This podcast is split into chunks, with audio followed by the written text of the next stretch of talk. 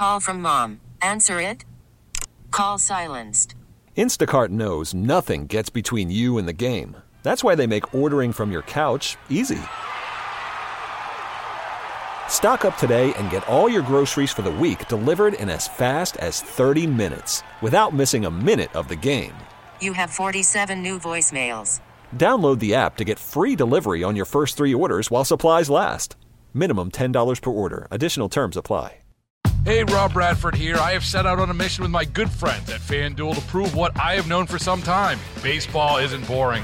Now I have a daily podcast to prove it with some of the most notable people in the baseball world, screaming baseball isn't boring from the mountaintops or at least agreeing to come on our show. Players, managers, GMs, and yes, even the commissioner of baseball, Rob Manfred. It has been a constant wave of baseball's most powerful voices. So join the revolution, subscribe, and soak in Baseball Isn't Boring. Listen on your Odyssey app or wherever you get your podcast. You'll be glad you did. Got a lot of things going on around Pittsburgh and around the state of Pennsylvania, so let's get right to it. It's your Wednesday edition of The Drive at 5. A judge ruled this week the legislation raising the minimum wage for Allegheny County employees is legally invalid a victory for outgoing executive Rich Fitzgerald in his fight with lawmakers over the bill. County Council passed the legislation in June that set the minimum wage for county government workers at $18 an hour in 2024, $19 an hour by 25, $20 an hour in 26. In challenging the measure that same month, Fitzgerald argued it violated the county charter, as well as the separation of powers between the executive and legislative branches. His administration also said it violated collective bargaining agreements with unionized county employees.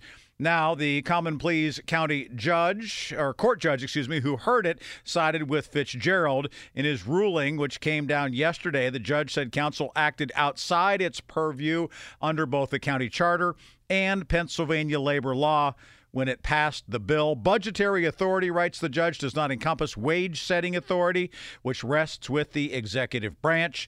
Furthermore, passing the wage ordinance was not county council exercising its budgetary authority. End quote. A leaky roof at the Pennsylvania Capitol building means House lawmakers will not cast their votes, their first votes of 2024, until March 18th.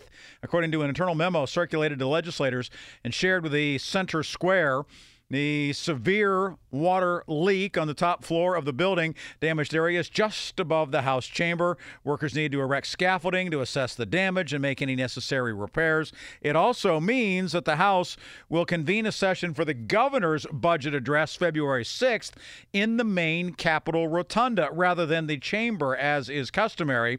The House will not be back in the chamber for another six weeks, during which it will hold hearings to discuss administration spending proposals. The Senate has scheduled sessions days in January and February, though nothing can make it to the governor's desk without the House.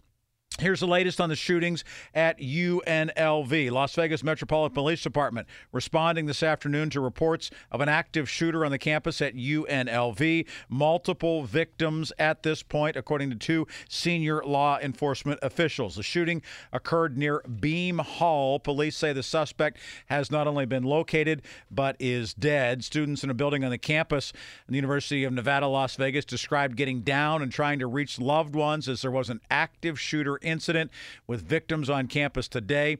They were in a large class doing presentations when the shooting and warnings to shelter in place occurred. It was kind of overwhelming thinking if they got in, said one student. Police did set up a hotline as the um, people affected by the shooting on the UNLV campus will have access to that for not only reunification, but also for victim services, they say. That news comes less than 24 hours after Texas had two different significant incidents six people dead, three people injured in a string of homicides and shootings across two Texas communities on Tuesday. Suspect taken into custody and charged with capital murder. Four people killed, two police officers shot in Austin, Texas on Tuesday. The suspect, who was identified by police as Shane James, was also linked to the deaths of two people near San Antonio. The interim Austin police chief Robin Henderson told uh, told reporters that the man was arrested after he crashed his vehicle while speeding away from a shootout with a police officer that left them with multiple gunshot wounds.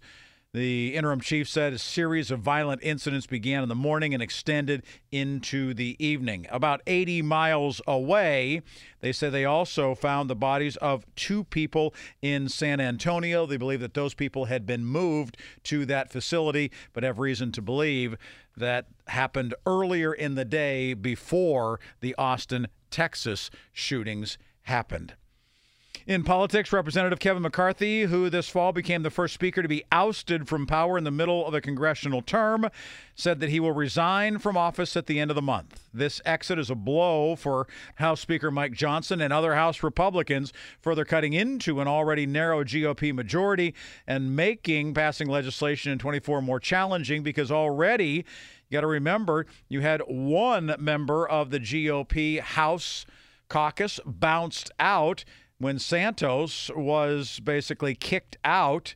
So that means now that with the departure of McCarthy at the end of the year and with Santos being gone, it means the total for Republicans is 220, Democrats 213.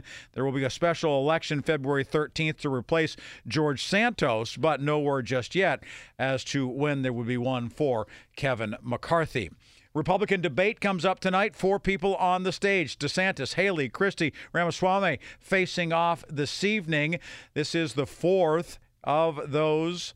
Uh, debates in the cycle so uh, far, and also the smallest in terms of the field, as Florida Governor Ron DeSantis, former UN Ambassador Nikki Haley, entrepreneur Vivek Ramaswamy, and also former New York I'm sorry, New Jersey Governor Chris Christie, all qualifying for the debate in Alabama.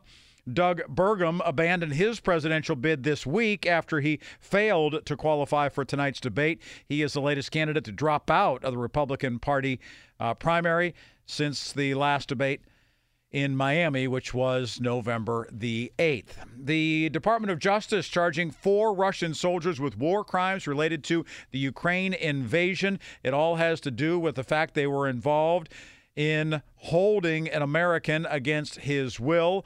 The uh, soldiers, in connection with their unlawful detainment of a U.S. national in the context of the armed conflict between Russia and Ukraine, is what was cited by the DOJ. After the mock execution of the American, he was beaten, interrogated, tortured, and then forced to perform manual labor such as digging trenches on behalf of the Russian armed forces and or military units, says the indictment. McDonald's says it wants to open another 9,000, give or take, restaurants between now and 2027. Also wants to increase its loyalty program by 100 million people. The targets for the fast food giant, well, it's all part of a long term plan to grow sales across what is already a significant restaurant footprint and announce those new goals ahead of its investor day today as it looks to persuade shareholders that diners' appetites for Big Macs and McNuggets continue to grow. And finally, today, an Upper St. Clair teenager, a nice piece in the Post Gazette today, is taking a shot at hunger.